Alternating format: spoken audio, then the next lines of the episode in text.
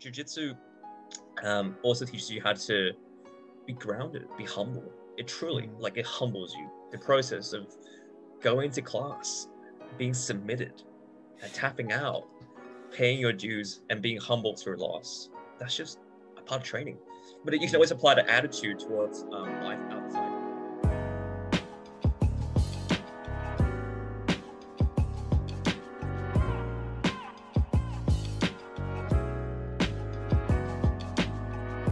Brandon, we usually start these interviews, at least the first five, um, in, I suppose, a chronological order. Um, so, we typically start with the later years of high school um, through to university and the early stages of the workplace. Um, but today, I wanted to switch things up a little bit. Um, and I wanted to start with something that's been really influential in your life, um, that being judo and martial arts. so, as we were touching on off air just a second ago, um, you mentioned that you were introduced to martial arts by your, your father at the age of six. Um, and in an excerpt of your book, which we'll talk about later, um, you've described it as you know really changing your life and having a, I suppose, a life-changing effect um, up until your life uh, to this point. Um, and you've talked about how it's actually shaped your personal and professional development. Um, you know, you've talked about how it's taught taught you to be resourceful in your approach to success and self-development um, so that you make sure you're using um, your time, energy, resources, um, and the people around you um, as, a, as a basis for your own success. So to start with, Brandon, um, can you tell us a bit about um, how you actually got into martial arts? Sure. So I went into tra- into martial arts training at around like six six ish or eight uh, eight years old. My first role model was actually my dad. So it was interesting because uh, my, my dad, my sister, and I would often go to this area called Deepwater Bay in Hong Kong. We did cycling, and um, my favorite moments involved having my aunt's corgi, um, Jerry. Uh, it's a Pembroke Welsh corgi, by the way, running around with us. And my least favorite moments um, involved my dad suddenly asking my sister and I to stop what we were doing, get off the bike, and just start doing kung fu forms with him. So we typically be at a point near the beach where um, a lot of people will be looking at us and we just start doing forms. I don't know, I hated it. It's like so embarrassing. um, I didn't like how I looked at those weird poses um, and like hand movements and um, hmm. you know, kids nearby laughed at us. It was that one thing that my dad and I would always like fight about. um, but one day it changed. Um, my dad brought me to the cinema and we watched this fantastic kung fu movie called uh, Ip Man. It's like a Chinese kung fu master who was played by Donnie Yen. Um, and Grandmaster Ip Man was actually a real practitioner and teacher of Bruce Lee. So, and he was also the grandmaster of the kung fu style that my dad made me practice um, in front of all those people. so, uh, what was even more surreal was that my dad's teacher was actually a direct apprentice of uh, Grandmaster Ip Man. Um, so, um, once I found out, I flipped the script. I was like, Dad, you have to teach me. I begged him to teach me more. And he just, uh, my dad had a gloating smile. He was like, yes, it worked. You know, I converted him. So that's how it started. Um, I think a lot of kids get into uh, martial arts and either from movies or just from um, just getting uh, bullied, where they try to, uh, so they learn how to defend themselves. Yeah. I trained pretty seriously. I trained in striking until I got to the age around like 17, 18, where I transitioned to more grappling styles. Mm-hmm. Um, the catalyst was probably from this one time I sparred with my friend who was a grappler. And obviously, it wasn't like a full on 100% intensive sparring match, but I knew I'd keep up short against his uh, joint locks, his grappling, his takedowns, and groundwork. Yeah. Um, so I started cross training. My first grappling was Japanese Jiu Jitsu, which emphasized joint locks and self defense. It um, it originated from uh, samurai, mm-hmm. uh, where because of the armor um, that, that they wore in the battlefield, they could not use strikes. They weren't effective. So when they lost a weapon, they had to utilize of throws and takedowns to gain like a gain like a dominant position. Um, so and so and so I trained um, in Japanese Jiu-Jitsu, and I realized that my throws were they weren't up to par. So I started judo, um, which is essentially sport jiu-jitsu um, in a sport context where you aim to throw the other opponent onto their back um, for like ippon, a full point, or you can get like an arm lock or a strangle to win uh, the full point. And uh, later on, three months into judo, I realized my groundwork was deficient. So I picked up Brazilian Jiu Jitsu, which is uh, a sister art of Judo and um, emphasizes on groundwork. Right. And learning Brazilian Jiu Jitsu, uh, I came with freestyle wrestling, uh, which I studied for a few months. Um, and the and that style of freestyle wrestling essentially contained banned judo techniques, which allow which don't allow you to grab the leg. So currently, I'm practicing Japanese jiu-jitsu, um, mm-hmm. judo, Brazilian jiu-jitsu, and Korean hapkido, which is essentially the Korean version of jiu-jitsu. Um, same other art, really. And to me, those are just really different flavors of jiu-jitsu, which have different ranges of um, effectiveness, uh, rule sets, and training methods. Mm-hmm. Okay, yeah. I mean, yeah, it's it's to be honest with you, it's quite interesting to see how you know you've dabbled in different um, types of jiu-jitsu over the years, and I mean, ultimately, from those early days of your your dad teaching you um, jiu-jitsu in that park, you you've gone on to um, you know be quite successful as a semi-professional athlete in judo. Um, you know, as we touched on earlier, um, you represented your university, which is uh, the University of Sydney, quite extensively um, in, in several competitions, um, one of them being the Central Coast Opens. I wanted to ask you about how, the process about how you transition from, um, you know, uh, martial arts becoming a bit of a hobby to then competing um, at a semi-professional level. Um, what was that journey mm. and hmm. process like for you? Okay, it's a really good question. Um, I think it had to do with the fact that I realized that I, in order to to really be, um, I think, comfortable mm-hmm. with the onslaught of aggression in a self defense situation, mm-hmm. You really need to be desensitized to uh, full resistance. And um, owing to the nature of the techniques I studied in Japanese Jiu Jitsu, um, you really can't do them with full resistance because injuries can definitely happen. It's guaranteed. Mm. So, and, and, that's not to say that the training method of Japanese Jiu-Jitsu is not good. I appreciate it very much. Um, but I realized I needed to actually expose myself to uh, more stressful situations. And you know, when you when you're sparring in judo, that's BJJ. That's when you are facing an opponent who is fully um, resisting and not letting you put on techniques. Um, and at the same time, they're trying to put techniques on you. So um, I transitioned to sport with that intention of learning how to keep my composure, learning how to uh, be desensitized to the mm-hmm. onslaught of full resistance aggression. And so my style definitely borrows from different aspects of the art that I've studied or am studying. Uh, ultimately, the goal was always to be able to absorb different things. Um, what what each uh, what every style is good at. I think that's something that can be integrated to my style. Mm-hmm. Uh, and I think that draws a parallel to being open to learning from uh, new things and skill sets in uh, one's career. Yeah. Um, I think at different points in my journey, I definitely have gone through a lot of disillusionment and mm-hmm. critical self-critique many, many times, which led me to identify my shortcomings and like seek out um, different teachers and like different disciplines so I can enhance my growth.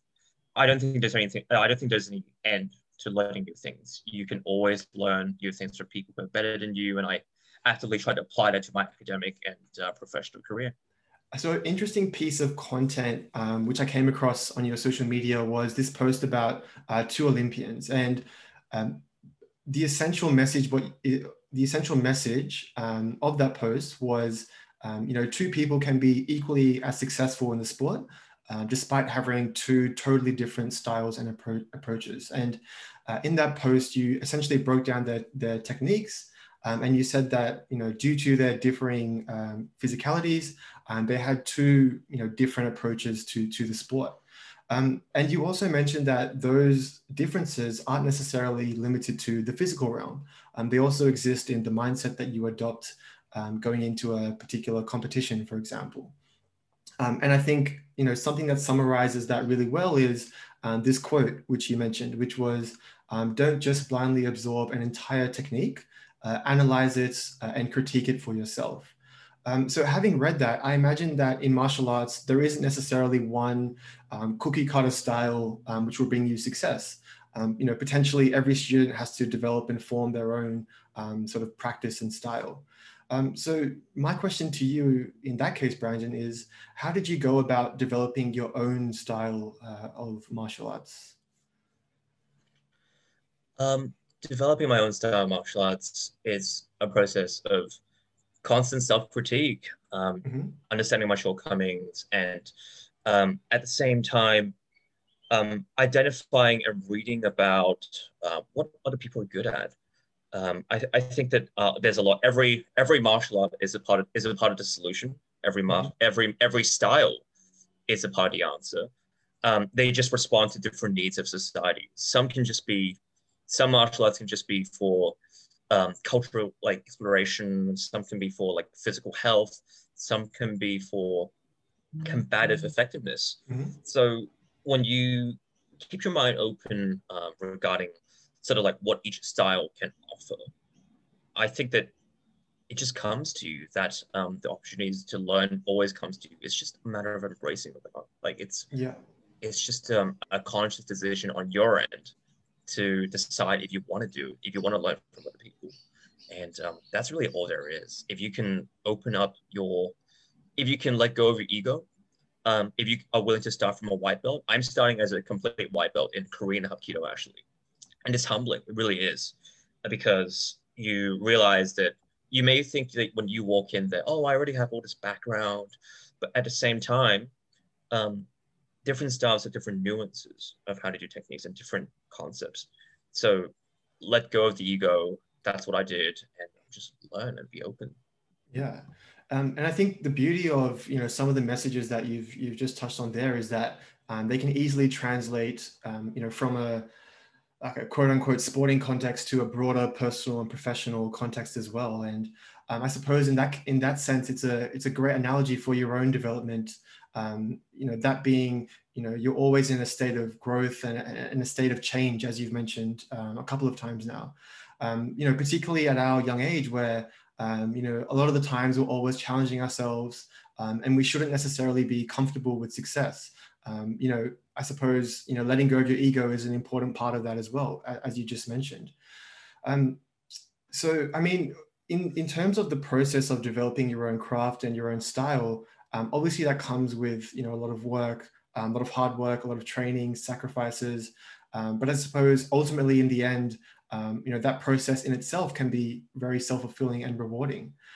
So one thing i did want to touch on as well um, in the chapter of your book um, was another quote um, which was about well i'll read it verbatim. Um, it was discovering jiu-jitsu is the key to my success in self-development and career ambitions so brandon what was it about jiu-jitsu that really helped helped you with your own personal and professional development so um, I think I can probably start from like the very last paragraph mm-hmm. of that particular chapter that I wrote. Um, it uh, essentially what I said was over the years of my training, I my perception of a black belt is someone who's able to impose their will on someone who's fully resisting with pure technique. Um, but as a coming of age epiphany, I, I realized that a true black belt is actually someone who can translate those lessons, those non-physical lessons from a dojo um, off the mat. So being able to move those uh, lessons that you take in on the mat and then you can apply them off the mat. Um, because really a black belt should signify capable martial artist, right?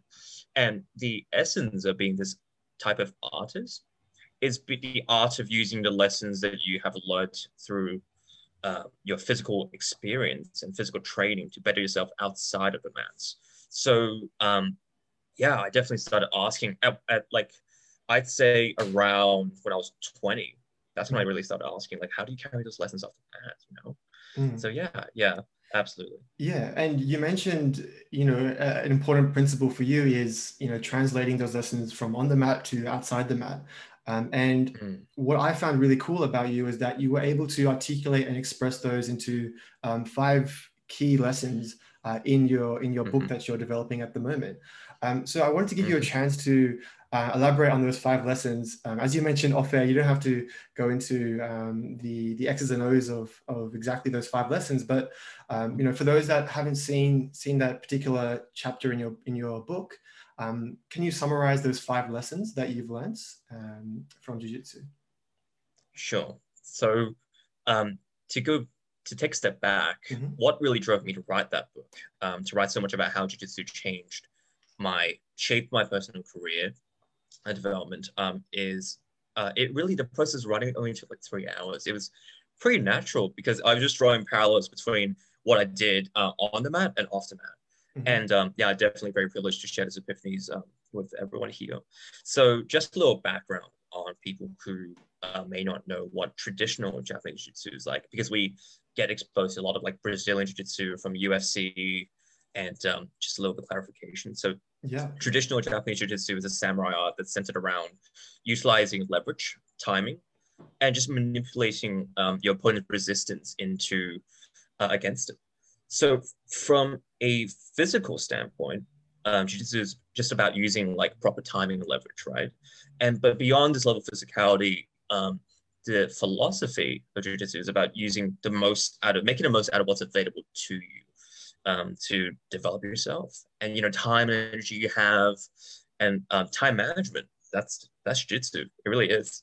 Um, the resources you you own um, and as well as the people in your life right? And um, how and in learning how to fight efficiently you learn how to live mm-hmm. efficiently um, so the first takeaway, or perhaps the first lesson, um, is that Jiu-Jitsu teaches you how to be critically um, self-reflective and being honest with yourself. Um, because really, failure is baked in a cake. You, it's guaranteed in like judo and Brazilian Jiu-Jitsu.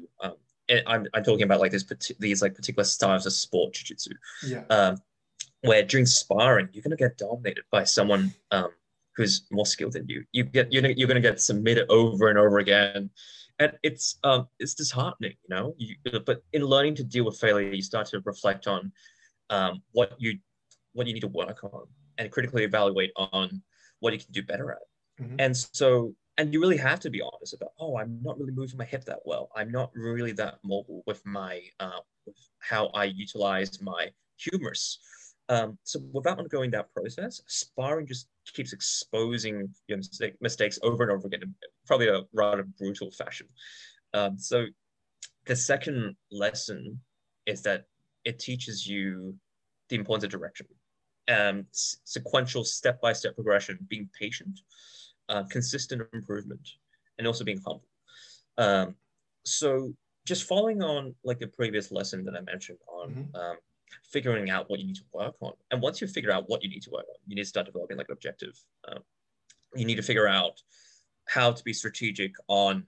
Um, uh, you need to figure out sort of like your goal setting process essentially, because you need to have a clear sense of direction of knowing how you can take step by step improvement um, actions, step by step actions to improve your progress and uh, to improve your game or your technical abilities. You learn to be patient and appreciate those little successes in a complicated movement.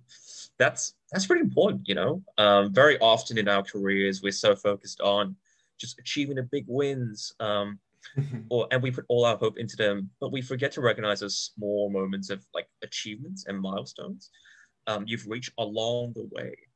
Um, because when mm. accumulated throughout time, um, those successes are going to be the consistent measure of your growth. I, I'm I'm a big believer in the end product just as much as the process of growth itself. So being able to recognize small wins, jujitsu um, also teaches you how to be grounded, be humble. It truly mm. like it humbles you. The process of going to class, being submitted, and tapping out, paying your dues, and being humble through loss. That's just a part of training but you can always apply the attitude towards um, life outside the dojo because um, you learn to be more res- uh, more resilient uh, in the face of setbacks and mistakes and uh, and failure. Mm. Um, the third lesson is being accountable. It teaches you to be accountable, to be hardworking and patient. Uh, one of my mentors uh, said that jiu-jitsu is just a, it's just really about hard work and consistency magnified by guidance um, towards where you direct your energy. So um, Jiu-Jitsu teaches you to hold yourself accountable for putting in necess- putting in like the necessary work to improve. Because as an individual, you alone have to take the responsibility of um, your, your body, um, your training, and um, no one else can do it for you. You can't delegate that discomfort or um, and the effort needed to improve to somebody else.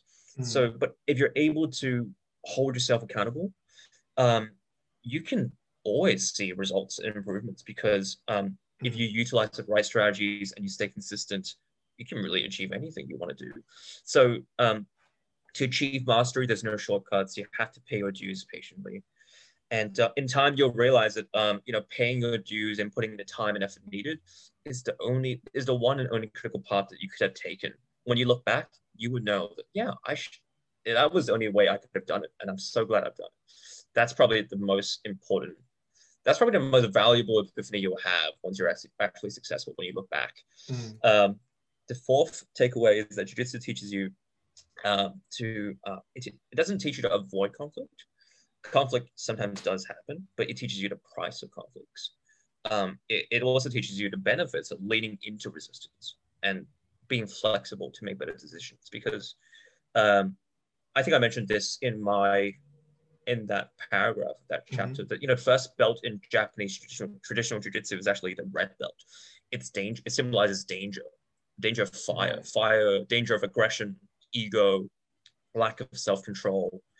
Um, and yes, in a physical conflict, uh, if you, you, it may be tempting to showcase your skills, right? Uh, but even if you're like the last man standing, it's mm-hmm. not really you're not really victorious because the thrill of um to, to uh, the, the thrill of like satisfying your ego, it lasts way shorter than even like a fractured finger that that could take you know mm. uh, i actually have fractured my finger before it took months to heal but the point yeah. is um, the, the point is um, th- this thrill of winning a fight or winning a confrontation not just a physical fight even like a verbal um, uh, fight sometimes it, it's not really worth it because um, you, you want to be able to find alternatives to understand the grounds of your opponent what they're trying to what their intent is and what they're trying to achieve it's always better to be able to like work around their resistance instead of fighting it.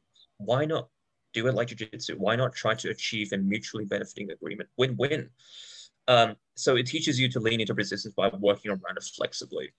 Um, and really the brilliance of jiu-jitsu, um, as I, this is, I, I read this um, quote from my mentor, is that the brilliance, the brilliance of jiu-jitsu is found in um, letting go of something you wanted and recognizing the next opportunity mm. because it teaches you to make concessions during your professional career and um, being flexible with how you handle conflict and disagreements will, will serve you a long, long way.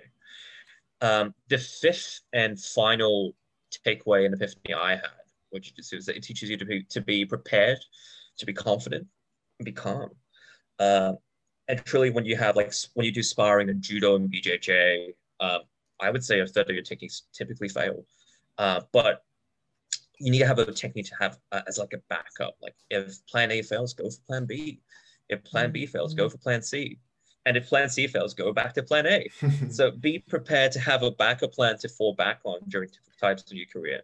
And um, ensure that you um, can maintain your advantage, right? If you try to um, try something risky and new. Mm. Don't try to uh, never don't don't dispose the advantage you have currently mm. uh, for the sake of something that you want to achieve, but it's not certain. Otherwise, you end up losing everything. Um, so, and as you establish like backup plans, right, being prepared, planning for things, being a planner, it's you will be more prepared to succeed. You will know you, you it, making a very conscious decision to not get caught like off guard you can be you can essentially be prepared to um, you can uh, be be prepared to minimize the costs of your failures and um, be prepared to move on you know mm-hmm. so um, I, I would say um, utilizing jiu-jitsu it's a great tool to actually train you physically to respond to extreme pressure and stress mm. uh, if you are it's, it's the best exposure therapy i think in my opinion because if you can think clearly excuse me I have a phone call um, if you can think clearly while like an opponent twice your size is trying to pin you strangle you subject you to like joint locks then you can um, easily go in to like a room full of people and just pitch a sales idea um, to just present your, your new product Mm. uh, because there's just a bunch of people wearing suits. If you can, if you can get desensitized to um, that onslaught of aggression and stay calm and composed, then um, it it makes every other like stressful situation in life much more trivial, much more manageable. So Mm. these are like the main five main takeaways that I have been fortunate to discover um, Yeah. throughout the few years I've been practicing. So yeah. Yeah. I mean, just on your last point, I mean, I think there is definitely something to exposing yourself to uncomfortable like circumstances. I mean, yeah, it's super easy to be, you know, very comfortable um, in a comfortable circumstance. But when you expose yourself to, you know, high pressure, challenging environments, as you mentioned, um, you know, you learn, you, you can learn a lot about yourself. And I mean, just listening to you um, for the last few minutes explain those five lessons in detail, um, I think it's really awesome how, you know, you've um, reflected upon those experiences and ultimately, you know, transformed them into um, a learning tool for other people.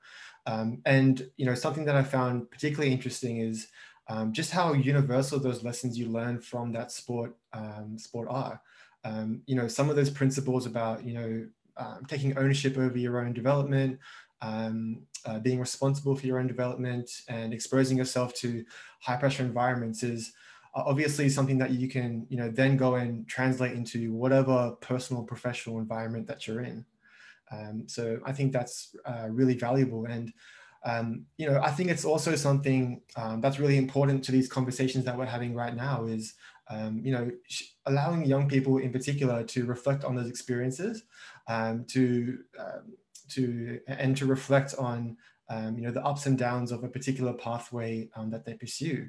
Um, and as we were touching uh, off air, um, an important part of those representations of a pathway um, is not just capturing the ups, um, but also capturing the downs as well.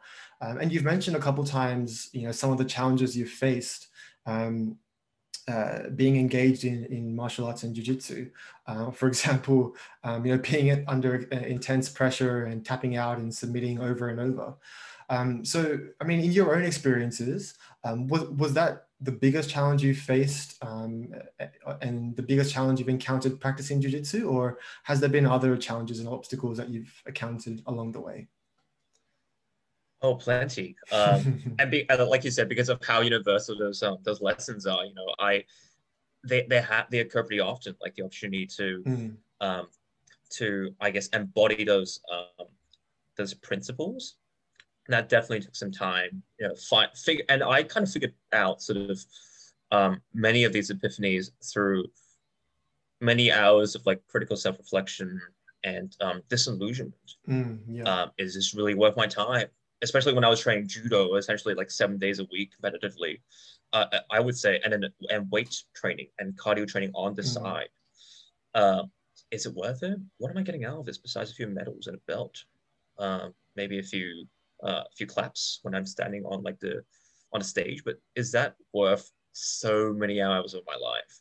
Mm, Um, so it, I, I had to find a way to figure out sort of like the spiritual, I, wouldn't say spiritual, I would say like uh, mental lessons that I've learned because mm, as you as, as I got older, I feel I felt like the physical was it's good, it's intoxicating, but is that enough um, to sort of justify spending so much time in it?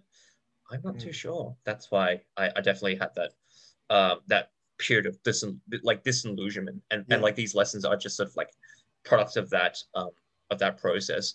Um, another big another big mistake, uh, big challenge I faced was just being comfortable with making mistakes. Uh, be patient with the pace you learn. I, I've had horrible, horrible teachers um, from not from martial arts, but from from school um, that right really that really demolish your confidence with the things they say and how they um, how they uh, like how they I guess respond to your uh, queries when you're stuck when you're having trouble with some Mm. particular are- uh, area and so um, I realized that through martial arts if I can get through um, like many levels of difficult training and many time many frequent like countless times of failure um, then I can be patient enough to do anything else, to learn anything else. Mm. So that was the biggest challenge as well. Yeah, I mean, you mentioned there that you've had some pretty pretty ordinary teachers along the way, um, you know, um, at school, for example, um, and you know, ultimately you found yourself uh, t- becoming a martial arts instructor and teacher in uh, evolution jiu-jitsu, um, and you know, as I mentioned off air, like I wouldn't know the first thing about jiu-jitsu, but from what I've read through a quick Google search, um, evolution jiu-jitsu is about um, you know practical and personal protection, um, which we touched on um, a few minutes ago as well. So, can you tell us a bit about how you transitioned from you know becoming a student um, to to a practice um, to ultimately teaching uh, evolution jiu-jitsu? Yeah. To, to start off, I made hold I may hold the title of instructor, but really I'm just still a student who's actively trying to share the art. Mm-hmm. Uh, truly, it's it's it's a privilege. I, I think yeah. that I personally really enjoy teaching by sharing the art. You actually uncover those, um, I would say, little discoveries along the way in the process of articulating a technique to students. So you actually gain those mini epiphanies that and new ways of understanding different interlock pieces of the puzzle. So mm. it's refreshing. It makes you fall in love with the art once more every time. Yeah. Uh, my my transition process from being being a student um, to taking on more taking on a more active role in teaching is a combination of um, digging into how I discovered the most optimal way of learning for me, which is studying the fundamentals of field and building those building upon them and making connections between them. Um, so I, I'm I'm most receptive to like a verbally instructive approach, um, coupled with maybe a little bit of a visual aid. So mm-hmm. uh, my most important mentor is actually uh, my uh, Brazilian Jiu-Jitsu instructor. Mm-hmm. Um, and I'm really blessed because he's taught me um, and given me so much. And I'm excited every time when I get to help a student gain confidence, you know, to witness that light bulb like click moment uh, where everything finally clicks. So another element of this combination was just a gradual development of my confidence to teach. Um, it wasn't really until I started teaching that I gained confidence to um, embrace my affinity to speaking. Um, I, I had, I definitely had some social anxiety when I was speaking, like I would say public speaking anxiety. So yeah, yeah. that was fantastic training. I, I even recommend this to my friends. Like they were asking me, "Hey, how do you do good in an interview?" Like, and I said, um, "Well, find something you're good at and teach it to people. Teach it to a group of people. It mm. helps is tremendously helpful.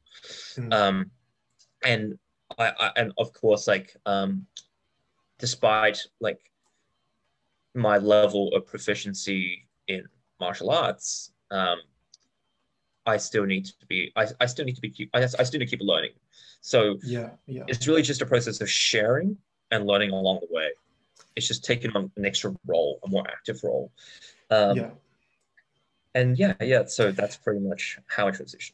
And for you, I mean, just to follow on from that, is this? Do you find you know value and enjoyment from you know passing down those lessons and experiences that you've learned to uh, like a younger generation? Like, are you instructing like mostly children, young adults? Um, what's the go there?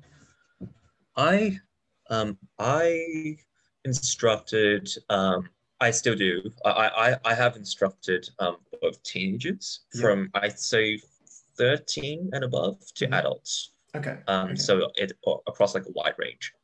And yeah, for you, is there do you find like enjoyment or value in passing down those lessons? Is that something that gives you like, like a sense of purpose or a sense of joy?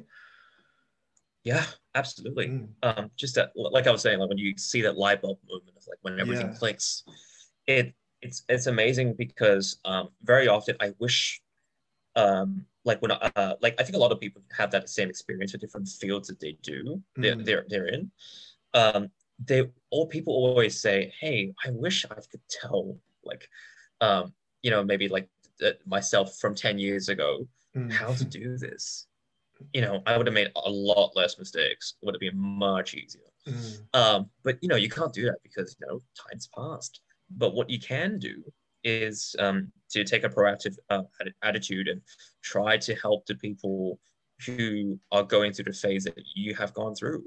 So uh, when you uh, when, when you essentially pass on those hard learned hard earned experiences, mm-hmm. I think it's for the better. I think people mm-hmm. pay it forward I definitely I, I definitely am trying to pay it forward because I've been privileged to have received like a lot of guidance and like mentoring from multiple fields that I'm in, not just martial arts, from many, mm. many areas. So um, yeah, I think it definitely has that infectious effect of like paying it forward. Yeah, and I mean, you mentioned earlier just there about the light bulb moment, and um, you know, on a previous interview as well, um, you know, Doris mentioned how you know she found great joy from. Um, for context, she was a she was a trainee uh, teacher, uh, and she found great joy in um, in helping students um, with their mathematics and you know when it when it starts to click with them and they, when they had that light bulb moment that's she described it as that's the reason that's her purpose that's the reason she gets up in the morning to to pursue a particular profession so it's really cool to see exactly. how how you've you've uh, mentioned that as well feels magical really i think teaching anything is just really magical when you have when you see that light bulb moment i think that's why people go to work yeah mm. i really think so i think it's a very intrinsic thing mm. So, Brandon, I wanted to transition to your university experience briefly. Um, so, you know, you initially, as we mentioned off air, you initially started with one degree, uh, and then you later um, chose to study your degree now, which is the Bachelor of Commerce. Um, so, I just wanted to ask firstly, you know, what made you change your degree to ultimately pursue your Bachelor of Commerce um, degree? Okay. Um, well, for context, I studied psychology and government slash international relations in 2018. Yeah. Uh, there were several reasons why I did that. Uh, I, I, I, had that selection, uh, and it was because I never really had exposure uh, exposure to the fields such as psychology and IR. I wanted to tame that curiosity, you know, just find out what it is. I'm probably not going to do it again. I knew yeah, that yeah. I actually knew that it was not the right career path for me. I knew it um, before I started, um, but it was just um, that pure curiosity that I wanted to tame. Mm. And um, another reason why I selected um, like IR and psychology was because I liked, I wanted to embrace my affinity to public speaking. Uh, I like the idea of being able to, being able to express your um, political standpoints and arguments. And coupled with doing that, psychology seemed like a field that would show you how to understand people, you know, what people were thinking, mm-hmm. um, which I think that was just, that's just really exaggerated by TV looking back. Um, so I thought that was a good combo yeah. yeah. And so when I switched to, and what made me want to switch to commerce, it's kind of funny. It sounds kind of funny because I decided to study commerce because I always had an interest in teaching, which is a medium really? for me to explore like opportunities of speaking and instructing. But to me, business consulting, it seemed very attractive.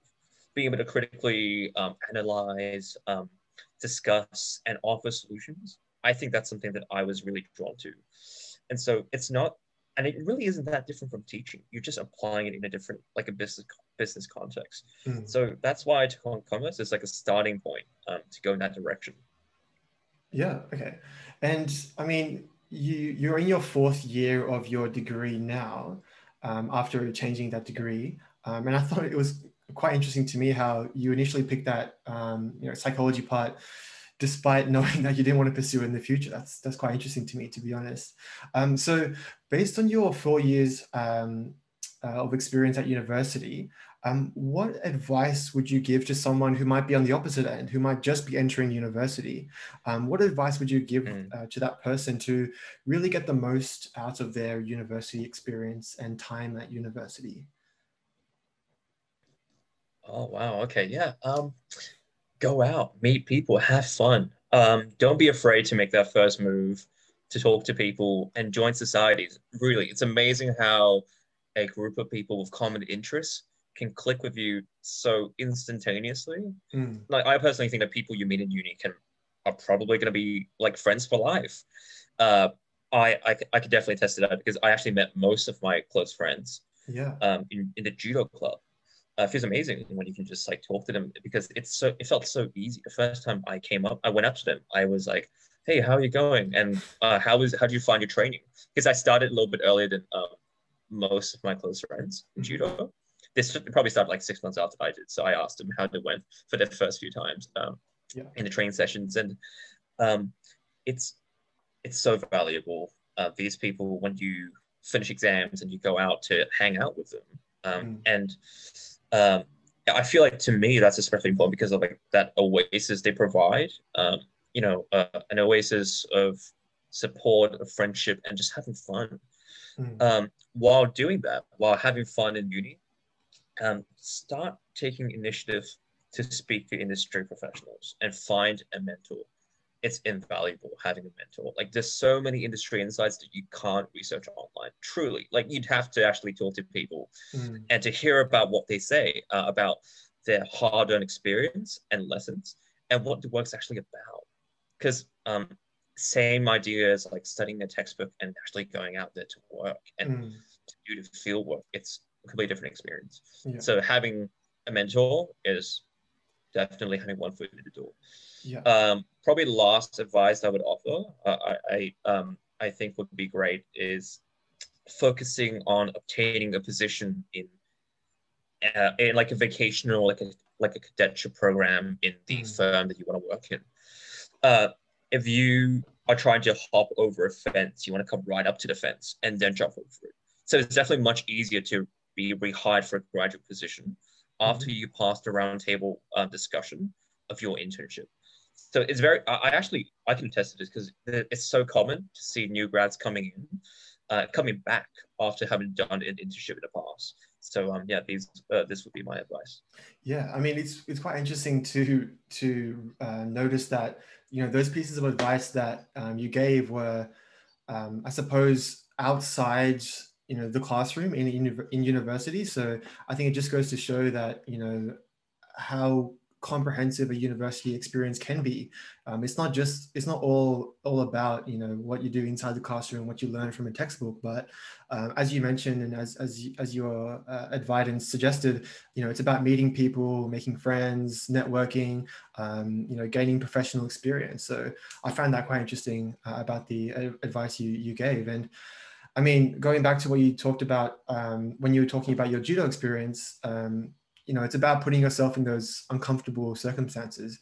Um, you know, it can be a little bit daunting to, you know, go up to a, a, group of strangers and introduce yourself and, um, you know, try to make friends in that in that context. So, um, I definitely think there is something to putting yourself in uncomfortable um, circumstances, and um, I get the feeling that's a bit of an underlying theme uh, running through most of um, the messages that you're you're saying as well. So I mean, on that last point, you talked about you know gaining professional experience. So um, you were able to do that through a cadetship with EY, uh, and you've since moved on to other roles within the company. So I mean, you talked about the importance of speaking to people who have been there and done that. So I think that's another really important part of this conversation. And um, you know, I'd like to give you an opportunity to do exactly that. So can you tell us a bit about the roles that you've had with EY uh, and how you uh, how you progressed through the company um, and just generally your experience with that with that company?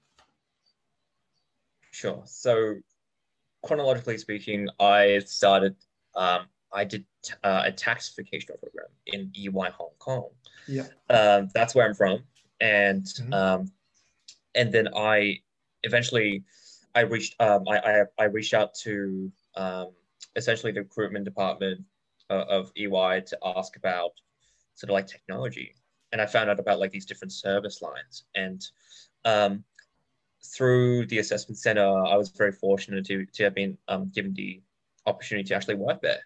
And um, yeah, I started in January 20, 2020, last year. Uh, so it's actually, it's funny, it's kind of funny because I actually have my one year anniversary, work anniversary on LinkedIn, uh, which is actually something I, I really do appreciate because um, it's, it's definitely been like a very rewarding year. My service line is um, technology risk. So a little, little bit of a background about what technology risk actually is. Um, so from my understanding, risk is a it's a very universally pertinent concept um, that affects almost every business these days because technology and, and business operations are so like I would say inextricably embedded. Yeah. You, they, they can't be they can't be taken apart. Um, so to ensure that the, the business processes actually run smoothly um, and in an optimal fashion that meets the organization's objectives. Uh, one of the solutions is to actually look into the technology to ensure the integrity of the te technology that drives those um, operations. Um, so that's why um, risk mitigation for technology, um, that's how it comes about because we're trying to ensure ourselves from the risk of technology not functioning properly, which affects business operations. So um, I basically perform uh, field work and testing. Um, I review evidence sent through by clients, and I also do the documentation, essentially reports that we do as well. Um, I've been very fortunate that I've participated in like several types of audits in industries and sectors. I've worked mm-hmm. with um, council clients. I've worked with um, uh, telecommunications, manufacturing, education clients, uh, sectors.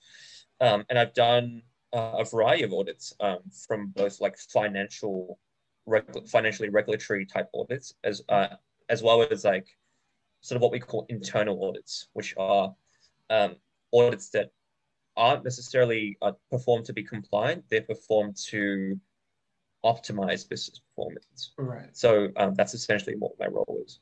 Yeah. Um, yeah, it's super interesting to hear about you know somebody in a particular role, particularly a young person who can um, you know give a bit of information, a bit of uh, insight into what it's like um, you know in a particular position.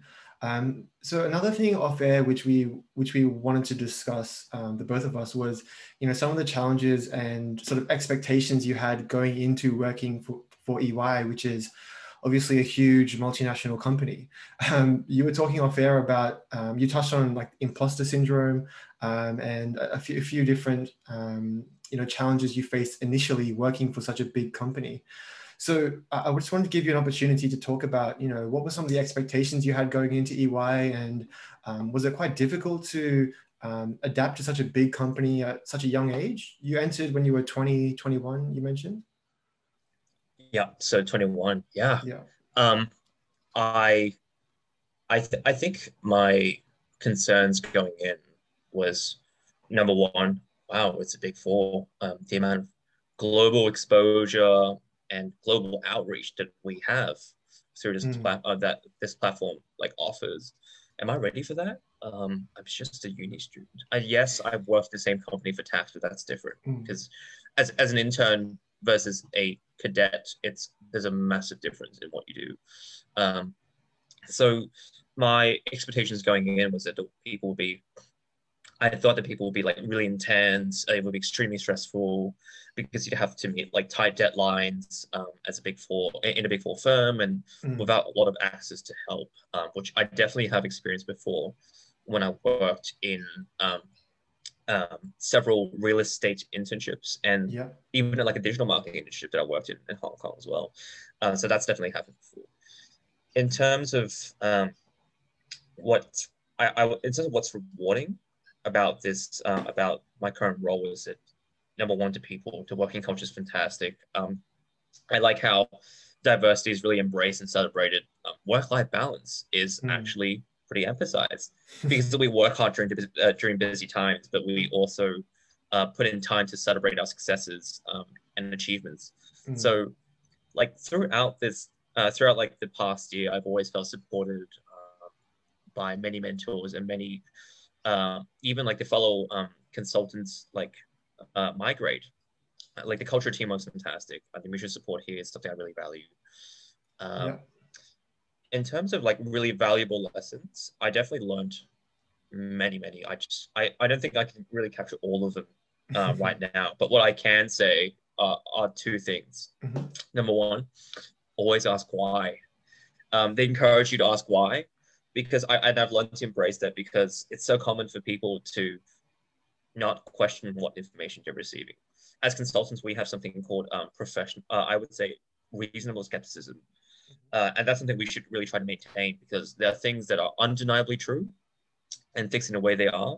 But sometimes you should also look at how things can be changed. Um, and I'm not talking about, um, I don't know, like, I'm not talking about processing like client evidence. I'm just talking about in general terms where you you want to learn how to embrace the why and uh, figuring out how you can uh, see like whether some things can be changed, whether you can uh, be flexible with some things, whether you can do um, do things differently while aligned to those fundamental core principles. Like I applied this in martial arts where you play around with like different variations and while adhering to general principles of like leverage and um, and things like that. I applied yeah. this to learning Japanese that, where I'm able to play with like the displacement of different grammar structures, uh, like grammar structures, because um, they are core principles, but there's also like you also have room for flexibility. So being able to identify that room for flexibility in mm-hmm. learning, that's pretty important. And I apply it to my career as well when I'm acquiring like technical knowledge, um, like understanding the fundamentals, mm-hmm. building upon them, and then look trying to find and connect those interrelated relationships between different concepts. Um, so yeah, that's something that that's the first takeaway um, that I am really privileged to have received. Um, and the second takeaway actually relates to my biggest challenge as well, is that I, I had to transition from like a uni student mindset into a consultant mindset. Um, like being spoon fed with information, uh, it's something that a lot, a lot of people have co- have come to expect over the years of like um, school and uni. Um, but it's very important to be asking the intelligent, meaningful questions at work. You don't want to just be asking, um, like, how do I do this? Like, you don't want to just be passing the ball back to your senior. Um, as graduates, you or like consultant analyst level, it's our responsibility to figure out uh, to minimize the need to say, I don't know how to do this. Can you show me how? Um, and instead, what we should be asking is, I think it's this based on these reasons. And um, can you please confirm if my my approach is correct? Um, because you're just passing the ball back to the senior and you're just asking to show you how, they could have just easily done your work for you. So, yes, in the first six to 12 months of um, uh, or like on the job in your position, you'd typically be asking a lot of how questions. But eventually, as you get more mature in terms of your technical understanding and experience, you will need to start asking more intelligent and like thought out questions. But you also need to find that balance between asking for help um, without putting in enough time to resolve it by yourself. Yeah. And um, and not asking for help often enough that you become really inefficient and essentially you get stuck in something that you run out of time. Mm-hmm. Um, so the best advice I got from my mentor is um, if you're stuck in something after spending like half an hour, um, like 30 minutes, ask for help. By the time you reach the 30 minute mark, you spend enough time thinking about it, thinking through it, and you've already tried the best. That's when you should be asking for help. So like that would be my biggest takeaway, my second biggest takeaway. Yeah. I think those are some really cool, again, really cool insights, really cool ins- uh, takeaways for uh, other young people to be exposed to. Um, one of the challenges, I suppose, that you faced, as we mentioned off there, was um, allocating your time efficiently.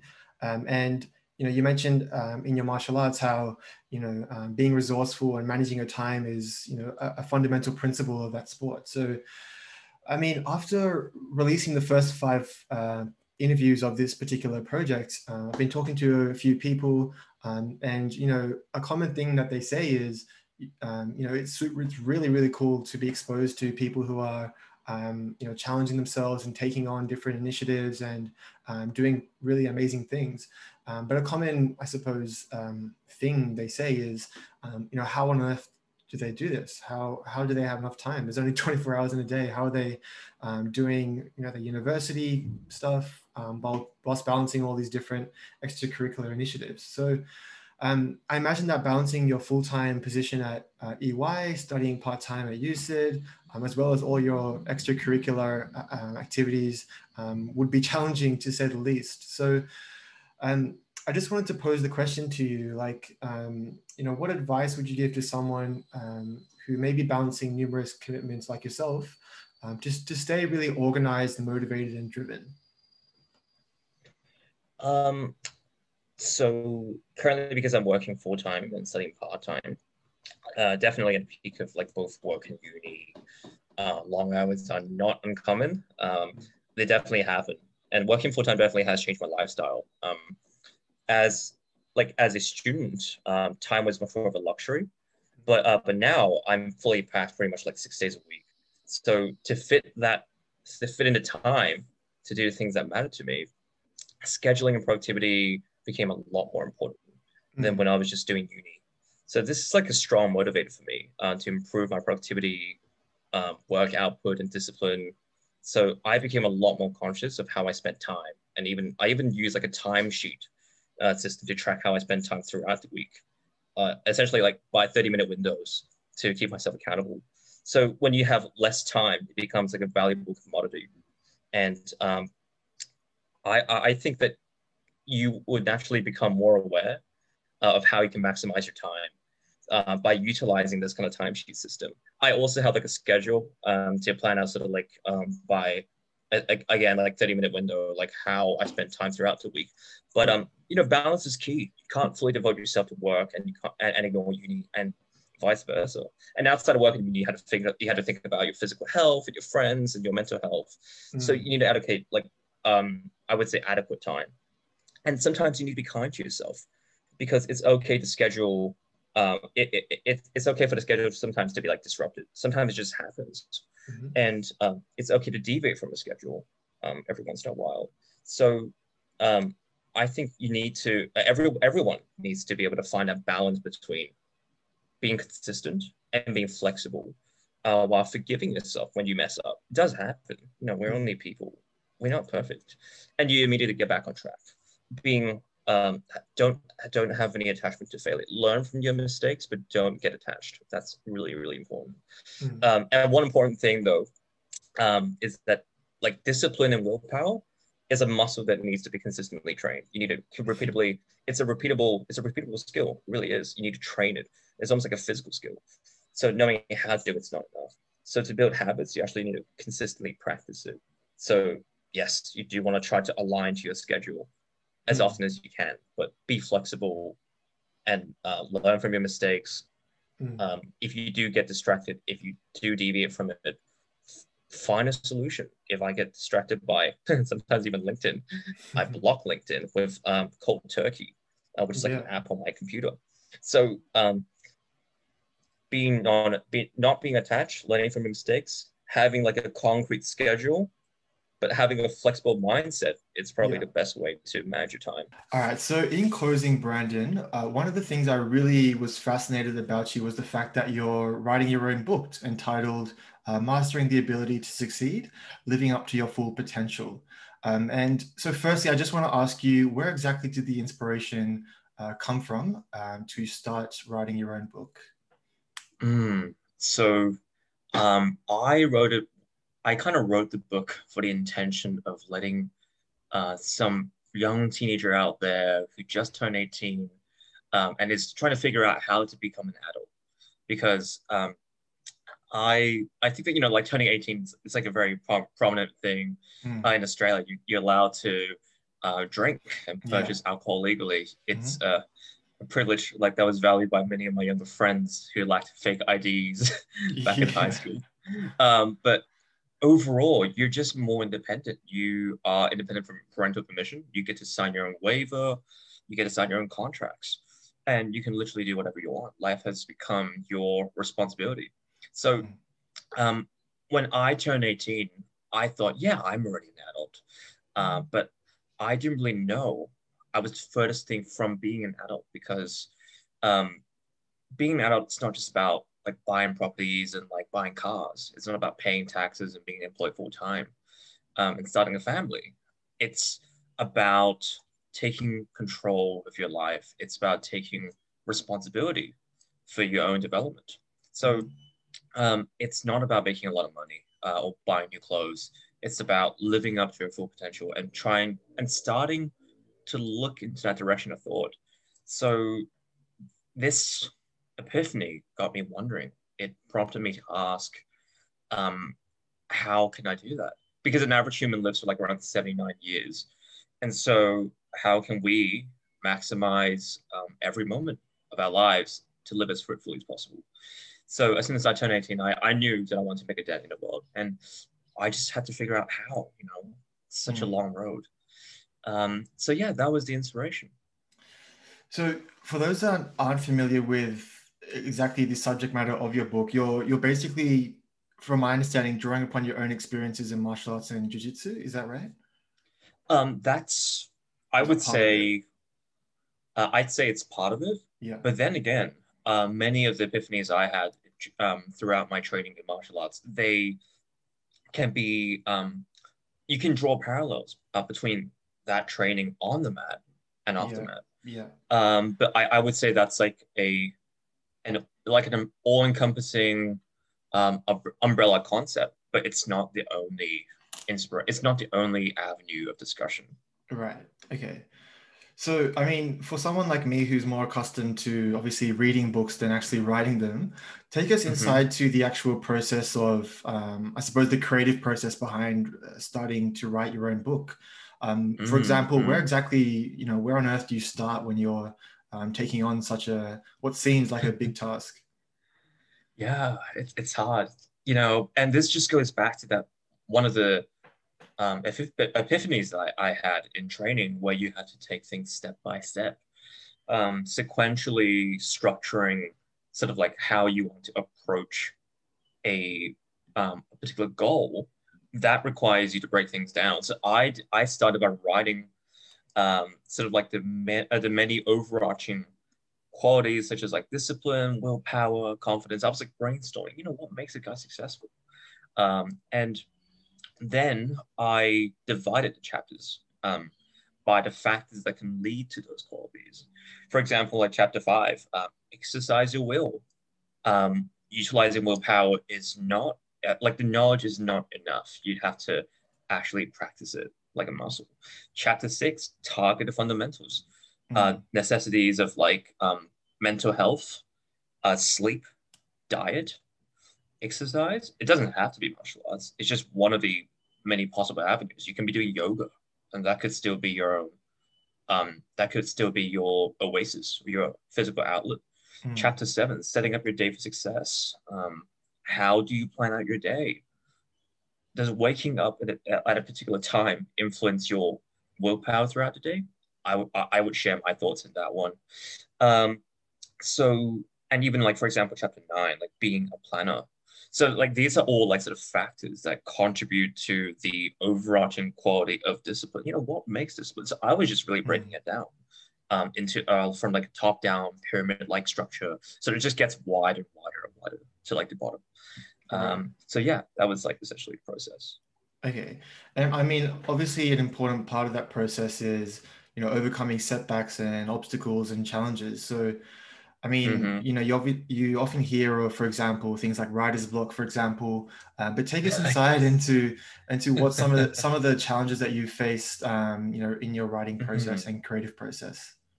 Yeah, absolutely. And it's funny how sometimes it was ironic that I was ra- writing a chapter about um, failure and um, overcoming um, overcoming setbacks, and I was actually dealing with writer's block during in that chapter. So it, it's it's um, poetic, but also kind of funny. But um, I would say um, there are a variety of challenges. Number one, I would I would classify that challenge that type of challenges um, evolution because I uh, I I think I mentioned um, yesterday uh, to you as well earlier yeah. that because of um, how these um, I guess these thoughts I have, these ideas I have, um, uh, for example, setting up your day for success, um, you know, being a planner. Um, to me, those are still ideas that are still evolving. There are things to add, there are things to change. Mm. Um, but if they're not set in stone, then how long is it going to take to figure out, you know, what's the most optimal way? And also, how do I phrase my ideas in a way that's universally applicable to most people to, to mm. um so where it's it's going to be different because because people are different uh, uh, like as unique individuals but um my intention was to share for to share experiences that can be conformed to each individual's personal experience they can be applied differently and uniquely um but if i if i were if i if i had written my ideas in a way that's way too centered around my experience, would readers find really that applicable, that relevant to their lives? Because that would contradict my purpose. So that was like the first um, type of challenge. The second type of challenge um, would be categorization, I think, because you know, like these ideas of uh, are very intertwined. You know, so for example, if I were to talk about um, willpower, like discipline, and uh, willpower. Okay, number one, you figure out the definition. How do you define them separately? Number two, um, which chapter is for which quality? Because um, many sometimes if you have like being a planner, um, as like a chapter, and that and when you and essentially that crux of the chapter is about setting up your day for success. Your environment, uh, your work environment influences your um, your motivation to um, keep going during hard times, and also, for example, setting up your day in, in, um, setting up your day for success could be just making your bed in the morning. I've seen this um, video from like Goalcast about this admiral in the Navy SEALs who was who, who basically said, setting uh, if you want to be successful in life, start by waking up every day and just making your bed because that will motivate you to into um, doing everything else throughout the day. But if you're talking about setting up your day for success, where does that come into? How and how does that tie into different qualities? And sometimes you can have one chapter leading to different qualities. They can achieve both qualities. So that um, it's a very complex process of trying to figure out where to slot things in, where to have that separation of different concepts.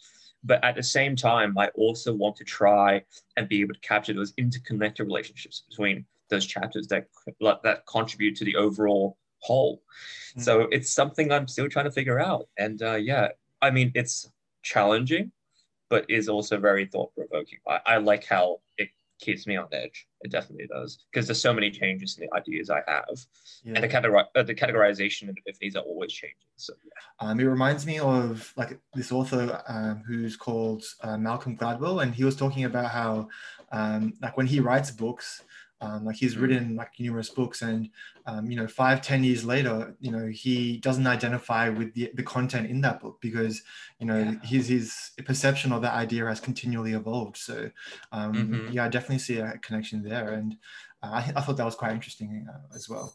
Yeah, yeah, I think it's everybody's yeah. Yeah, of course. Um, Brandon, that pretty much brings us to the end of our conversation. Um, mm-hmm. For those who are listening just on audio, it, it, has spanned over the, the length of two days. So I appreciate your time. Um, I do understand that you know you've just wrapped up your summer exams at uni um, and had a few other things going on as well. So uh, I just want to say that I'm very grateful and appreciative uh, for your time and um, you. your effort in joining the conversation.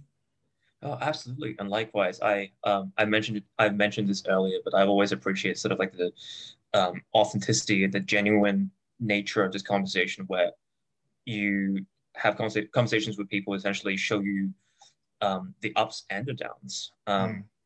Because as I mentioned before, like a lot of people see like the iceberg, but they never actually see what's underneath the iceberg, what's underneath the water. So um, it's it's good to be vulnerable. It's good to share, and uh, I appreciate the opportunity.